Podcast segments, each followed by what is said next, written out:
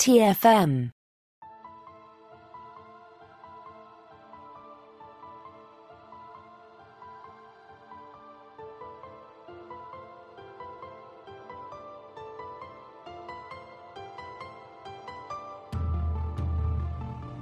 Welcome, Boomers, to another episode of Warp five, our dedicated Star Trek Enterprise podcast. I'm Christopher Jones, and with me, as he always is, is my esteemed co-host, Matthew Rushing. And Matthew, you've really been up in your wardrobe game lately, but I have to say that, that Hawaiian shirt you're wearing today, if you're wearing that to impress the women on Risa, you may as well just stay here and record this podcast.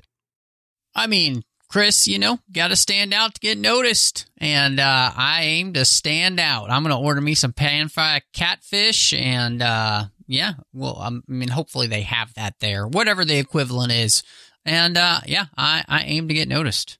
You're going to eat that by the pool and just and just wait for that uh, stress oh, yeah. relief oh, yeah. that T'Pol has promised you, right? A hundred percent. I'm super excited, and I am ready to be relieved. I'm just picturing a captain on the bridge, like, sir, you're relieved. You're relieved of duty. Please return oh. to your quarters. Oh, man. All right. Man. Yeah, today we're going to be talking about an episode involving Risa, although they're not there yet. This is Fallen Hero. Here's a quick recap. T'Pol's plans to help her human crewmates relieve stress are interrupted when the Enterprise is ordered to pick up Vulcan Ambassador V'Lar from the planet Mazar, which is a convenient rhyme, after she is accused of criminal misconduct. Once aboard the N X oh one, V'Lar surprises everyone, particularly T'Pol, with her friendly behavior and finds an unexpected ally in Captain Archer. So, Matthew, this is... I think quite an interesting episode. Why don't we just start, because we already teased it at the beginning, start with a little salt and pepper here at the beginning. Let's talk about sex. The episode opens with what today seems pretty normal, I think, but on television in two thousand two, this was a rather surprising opening for a Star Trek episode. Yeah, I mean, I, I definitely think that this was one of those places... This is the season, the first season, and we are definitely trying to kind of, uh, you know, open things up when it comes to Star Trek. In, in this show, specifically, obviously make things just a little bit sexier. And, you know, I, I think what this really does, though, is that it kind of breaks the ice in a really funny way. And it's it's a conversation which...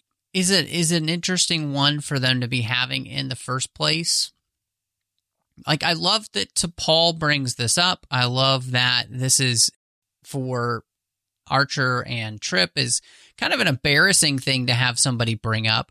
But at the same time, I think this makes sense for this show to be tackling because we are at a different place in Star Trek history. We are at a place where this is the first time that crews are out there, that they are on the final frontier. And this would absolutely be something to which you would have to try and figure out, right? Like, you know, if you are a captain and you are out in space for so many years, possibly, what are you going to do?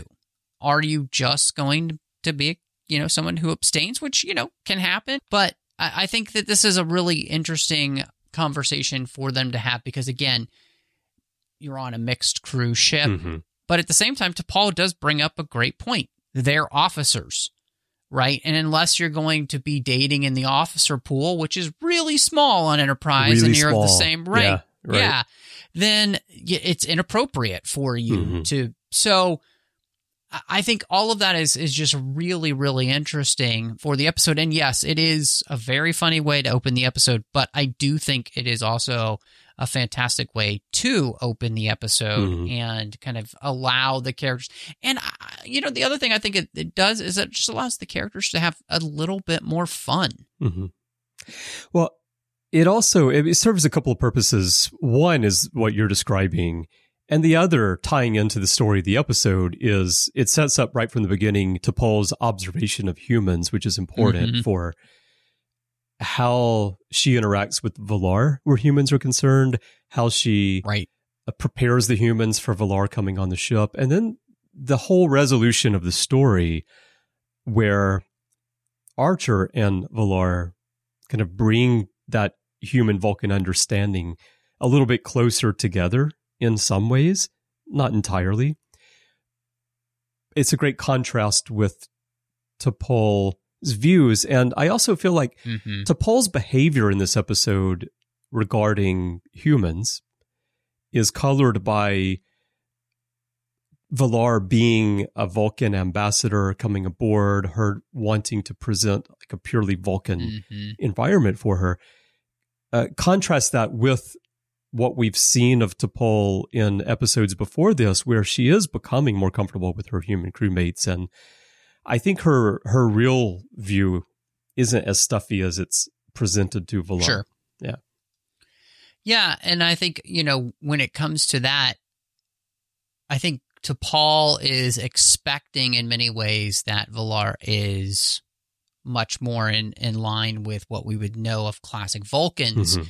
And what we see is that, you know, her experiences, just like T'Pol's, have led her to be able to be more adaptable to the situations. Like, and and what's really interesting here is that obviously, you know, V'Lar is the first ambassador.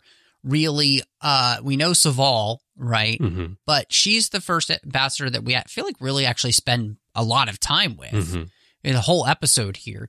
And she has, I think, a more interesting way of like dealing with humans than, say, even somebody like Spock's dad does, because she somewhat mimics their behavior. She mm-hmm. makes them feel comfortable by using a lot of their type of language. She, you know, greets them with a handshake. So she's really somebody who, I mean, to quote the Apostle Paul, she's all things to all people, right? And I think there's something really interesting. And of course, that's what makes her so successful as an mm-hmm. ambassador in the first place. Right. She does exactly what an ambassador, a good ambassador, should do, which is to be interested in the culture where they're representing their government, get to know the people, mm-hmm. take part in the culture and the customs, and be adaptable. And I mean, not, yes. not all ambassadors are that way, but I think the best ones are. And I, th- I think that it, just watching her and seeing how she's obviously curious about other cultures and willing to not sacrifice or betray her own views or beliefs, but to be adaptable to others and to, to consider those. And we don't see that with a lot of Vulcans, and we certainly don't see that with Vulcans in the first season of Enterprise. And it makes me wonder about Vulcans as explorers of space. Like, if mm. you're not, if if you have this idea that your culture is superior and you kind of look down on most people you meet, why would you be that interested in exploring space in the first place? Mm-hmm. And so then it makes me think, is V'Lar more representative of average Vulcans of this time period, and the ones that we've seen so far are these stuffy military and government figures? Or is she the outlier? It makes you think. Mm-hmm. I mean, I think that is a really good question. What I what I really enjoy uh, about her character, and and I think one of the things that's really interesting is that, you know, with the way Vulcans kind of are quote unquote changed here mm-hmm. for Enterprise, I think she's our first real inclination that Vulcans are very different than we thought. Mm-hmm. You know, because of her capacity to withhold the truth, to possibly lie, to be a spy, basically. I mean, there's a lot going on here when you dig into this episode that's very different from the Vulcans that we're comfortable with from the original series. And so I think she is really the biggest indication so far that something is very different. Mm-hmm. Although we have seen with Shadows of P'Jem and the Andorian incident you're that right. you're right that there are Vulcans who are willing to do that, but that's but, a good point. But those are a bit different. It's different and it's not different. What we saw in the Andorian incident with the huge underground facility, you know, those are people that are obviously stationed there. They're probably military personnel. The monks themselves are part of it because they're aware that it's there. But this is a case where you have someone who is an actual ambassador being sent to represent the government mm-hmm. one-on-one who is doing something that we would not expect from Vulcans. Maybe we would expect more from Romulans when we're thinking about Star Trek that we've known in the past. Right. Well, and I think what you're saying, it it's this is, I would rephrase then, this is just more confirmation. Mm-hmm. Like this is further confirmation mm-hmm. to build, like this is a great build, uh, building piece to add to that um, that wall of like, wow, Vulcans, that there's something that is very different about them that we have not seen or really experienced before that is truly um, unique. Well, it, I love, you mentioned the handshake earlier, and I love that T'Pol told them, do not try to shake hands. And then as soon as, as V'Lar gets there, she reaches out her hand to shake. It's like right off mm-hmm. the bat, things are different than T'Pol expected. And the time she spends with Hoshi is great. And she wants to speak English, practice her English. It's just so much unexpected behavior from her. And I mean, that leads to another topic here that we can delve into while we're talking about the Vulcans. In reading some of the background of people who have worked on this episode, Chris Black is one of the writers, and he had said once in uh, Star Trek magazine, I believe it was, that one of the things that he liked about the story is that it answered the critics who had been disappointed with the way the Vulcans had been shown in Enterprise, and helped restore balance to the series' portrayals of the species. So I'm curious what you think about that, because my first reaction to that is, really, was there a need to restore balance? Because we've often talked about how the portrayal is designed to set up an evolution of the Vulcans. And so I think it's an important part of the Enterprise story. And sometimes I take this view as being like, oh, we... we kind of messed up in our portrayal of them and we have to correct that. And then in this story, we've done that. Although I would still ask, in what ways did they do that? Mm-hmm. What do you think about that? Yeah, that's, uh, I, I don't really see this as being them fixing anything. I, I feel like this just seems to be continuing to add nuance to what they've mm-hmm. already been doing, because I think T'Pol's thought about who V'Lar is going to be is maybe what we kind of think of as much more classic Vulcan.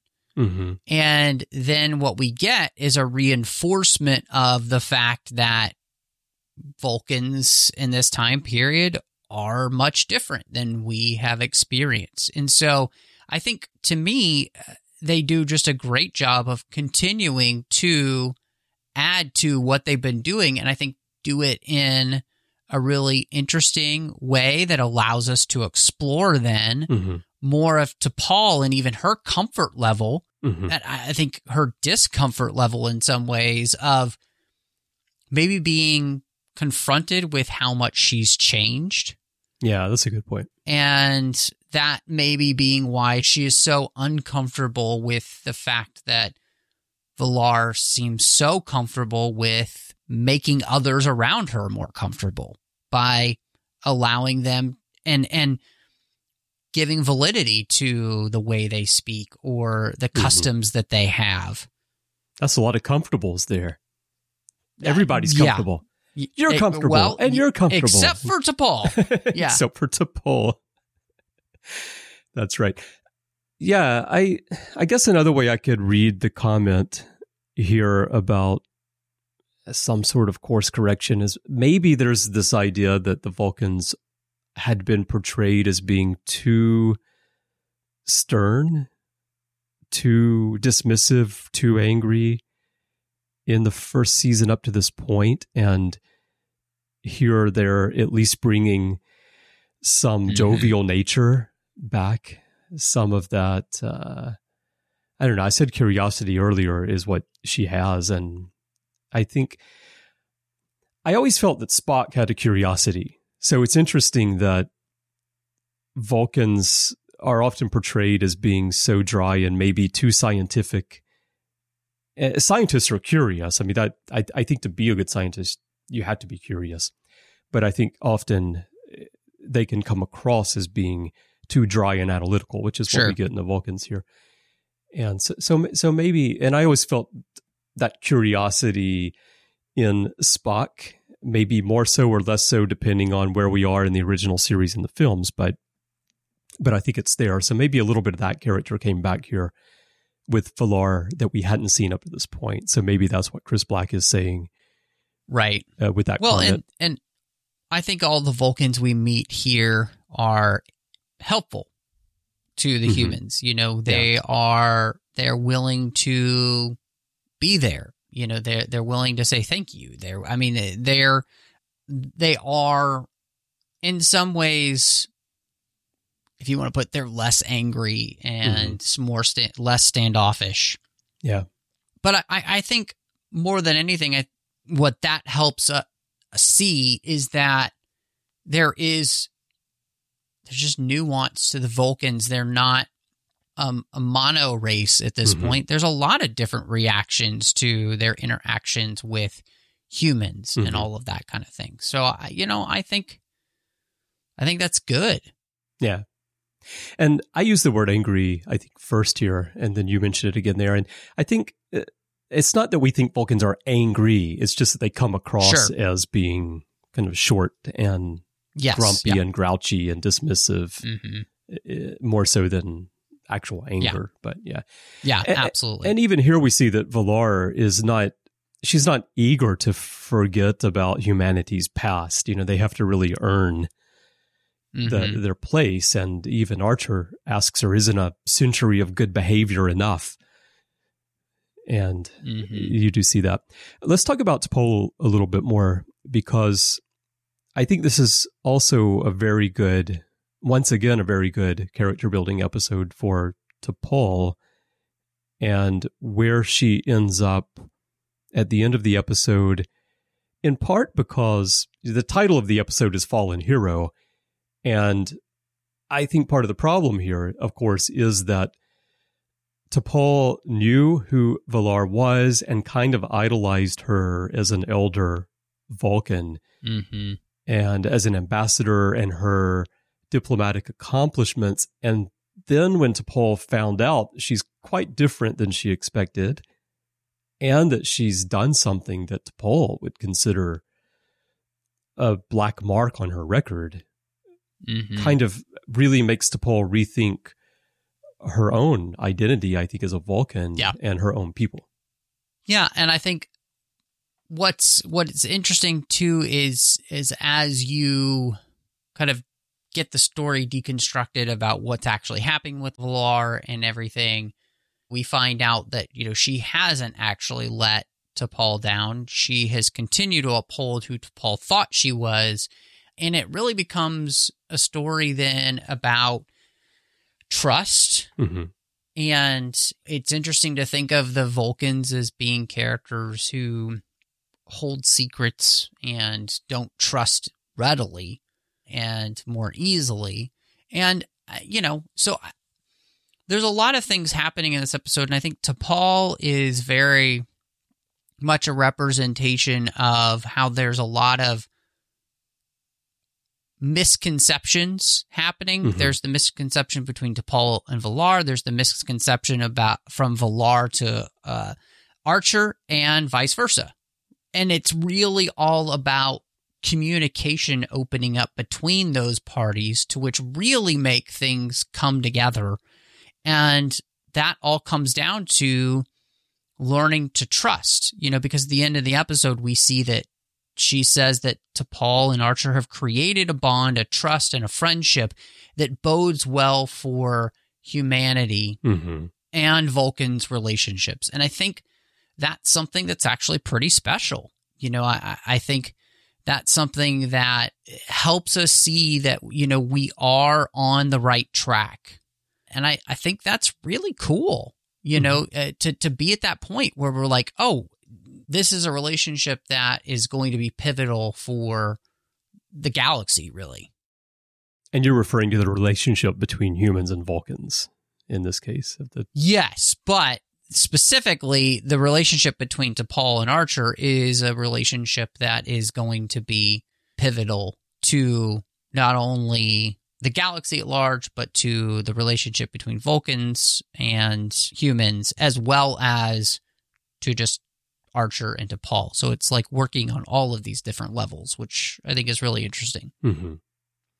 Yeah, you, you can kind of see it as an echo of Kirk and Spock as well, of the captain and first officer, human and Vulcan, and uh, that relationship being between the cultures being established even early on like this. But yeah, I mean, there's a lot here pulling humans and Vulcans together in a way that we have not seen up to this point.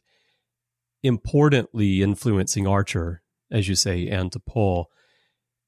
And their coming together really helps advance the relationship between the two planets, which is pivotal to the the future of at least the Alpha Quadrant and really the galaxy when you, you think about everything that we see later in Star Trek, because each culture on its own, I think, can achieve a certain level, but together, specifically Earth and Vulcan, were able mm-hmm. to achieve a lot of great things for not only themselves, but for many worlds.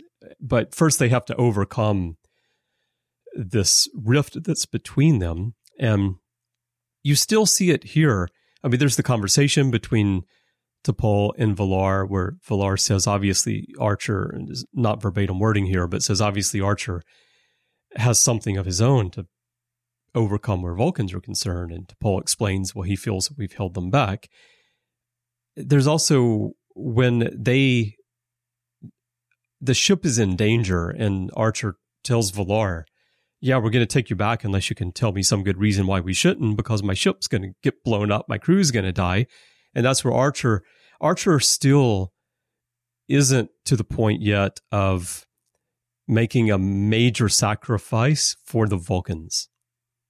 Mm-hmm. But he starts to cross that bridge, I think, in this story because of his interaction with V'Lar.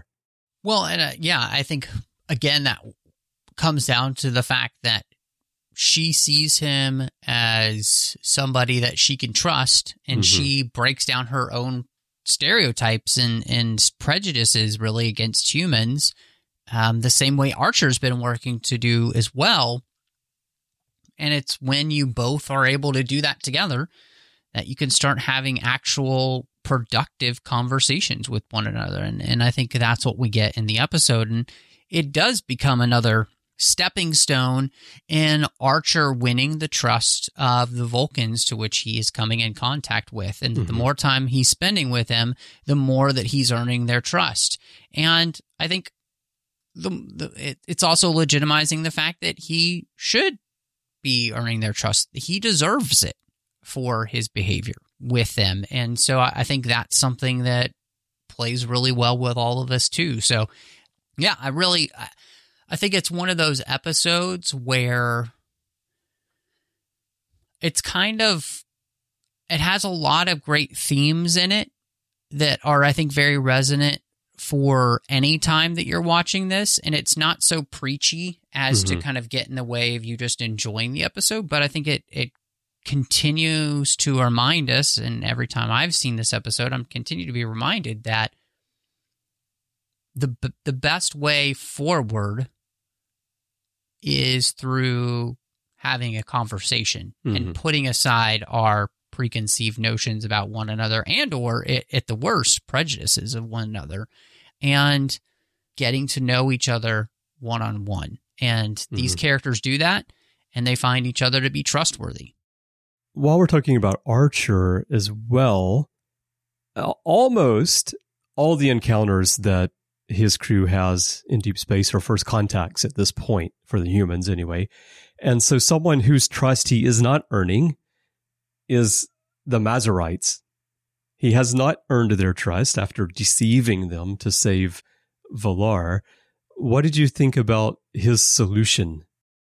I think what he does here is he uses the advantage of them not knowing humans yet mm-hmm. to the fullest extent.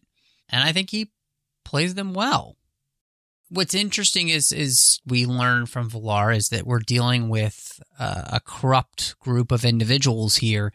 And so he has made an enemy of these Mazarites, mm-hmm. but the rest of the Mazarites that will be helped by V'Lar's continued existence in the universe and then testimony, I think, is phenomenal. She's planning on coming back to testify at his trial and the trial about this corruption. And so therefore, Archer has helped the Vulcans right a wrong that's been happening on this planet, which I think in the end will make him popular with the Mazarites who end up in power later. So, mm-hmm. and, and I don't think it's something that we ever go back to at all, well, yeah. which would have been f- interesting to yeah. kind of see so the fallout. That's what I was going to ask you next is that, yeah, it does end with, with V'Lar confronting them and saying that she's going to mention all of this in her testimony. And I think she would have been a good recurring character. Would you have liked to have seen a follow-up to this story, kind of like we did the Andorian incident? We had Shadows of P'Jem, kind of a follow-up of sorts. And we have a, a few other instances of that in Enterprise before we get to the, the fourth season where we have the arcs. Mm-hmm. Would you have liked to have seen her come back and maybe have this Mazarite situation come up again? Maybe see that trial, see the testimony, see Archer's interaction with Mazarites? Oh, absolutely. Um, I would have loved to have seen her again, you know, especially because I think she created a very interesting relationship with Archer. I almost, she, she seems like somebody who it would have been interesting for him to be able to explore a further relationship with, mm-hmm. just for them to get to know each other's cultures better. Uh, you know, I, I think I can imagine them being interesting drinking buddies, which, you know, Actually, just because I can see I, that. she, you know, um, so I, I really, I, I think there was a lot of potential to bring this character back in mm-hmm. a really fun and enjoyable episode that was probably more lighthearted and was just more about, you know, cultural understanding type of thing. So, uh, in fact, you know, I think she would have been really interesting, actually, to uh, possibly have him be somebody to run into in the episode, like Home. Oh, you know? yeah, yeah, um, yeah. That would have been kind of a fascinating thing. So, yeah, I, I think she was a really good character, really interesting character that if Enterprise had gotten more seasons, I think would have been phenomenal to be able to have return, especially mm-hmm. in light of everything that happens with the Vulcan arc. I think she would have been a really interesting leader, possibly uh, to kind of ascend uh, in the new Vulcan because of her good understanding of not only Vulcans, but maybe other beings as well. Yeah, it's kind of surprising that they didn't bring her back during that Vulcan arc in season four. I wonder if it's a bit of the, the rift between the Manny Koto era and the Berman Braga era of Enterprise in terms of the storytelling, or if maybe just too much time had passed, or mm-hmm. this episode just kind of slipped off the radar because it's a one-off. I don't know. It, it would have made sense. And here's an idea. Yeah. How about evil V'Lar shows up in In a Mirror Darkly? Uh, that seems like a waste, but no, I, I... She's wearing like black leather. She's got like heavy makeup on, spiky, you know, eyelashes or something like that. Kind of like a, yeah. Oh man. I do think that they're probably at, that when it comes to everything they're trying to do in season four, it is definitely, it's it's all about what they're trying to get done story-wise, and it's a lot less uh, about those kind of connections. So I, I I don't think it's on purpose. I just think it's one of those things which, you know, if they didn't feel so pressured, mm-hmm. it would have been different. So yeah, yeah. I think the biggest thing, well, there are a couple of big things that happened in this episode, which I thought were fun. One is we do hear the phrase "live long and prosper." Right. And, which is really cool. And then we actually go warp five for the first time. Yeah, right, right. And we see the Vulcan salute as well. Those are all firsts. And did we hear anyone so far in season one explain that Vulcans only mate once every seven years? Um, I think that this might be the first time that T'Pol has mentioned that to anyone, maybe other than... Yeah, I think this is the first time we hear that. So I think it is, although I'd have to go back and check just to be sure. But I think that's the first mention, which would make it the first mention on the timeline. Yeah. Yeah. Yeah. So which is, is kind of fun. It is interesting that this is the first time that we've actually hit Warp five, when the whole premise of the show is the Warp five ship. But we haven't yeah. been there, actual Warp five, until now. All right. Well, any final thoughts on this episode? And what's your rating for this one? I really like this episode. And, and in all honesty, I think that's the thing that I came away with. I, I thought that this was a great episode with characters. Uh, I thought this was a great episode to be able to explore more of the Vulcan-human relationship. And so I would give this four out of five Vulcan ambassador handbags. Um, this is a really, I just, it's a strong episode. So I liked this one a lot more than I remembered, uh, and it's that's the fun of rewatching this is is getting that experience.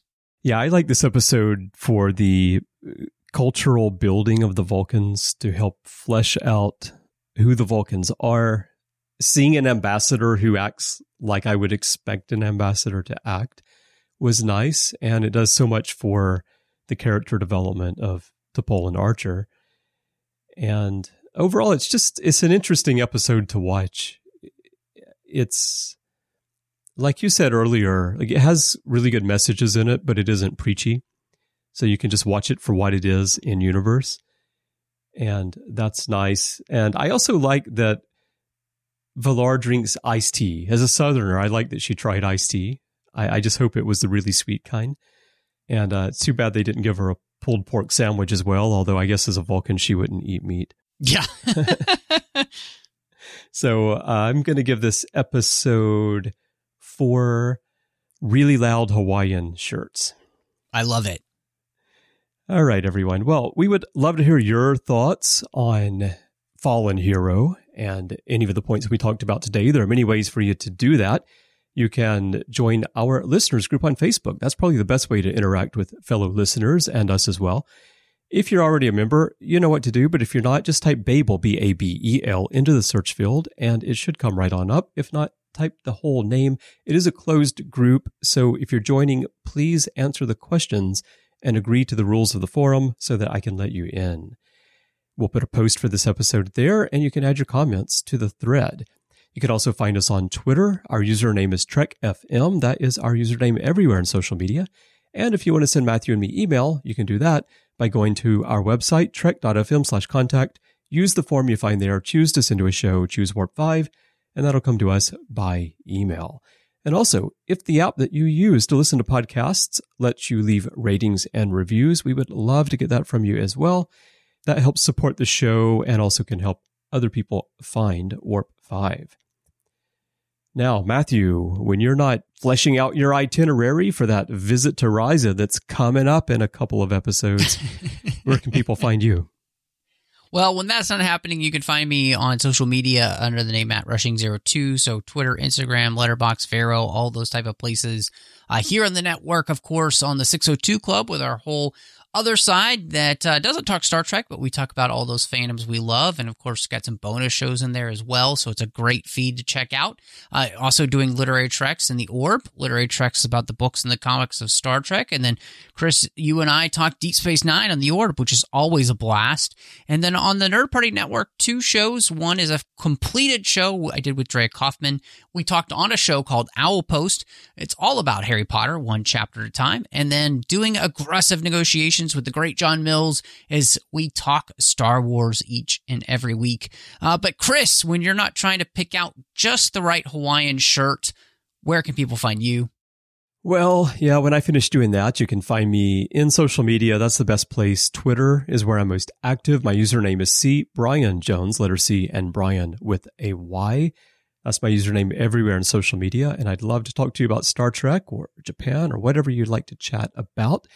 And then here on the network, you already mentioned we do the Orb together, where we talk Deep Space Nine.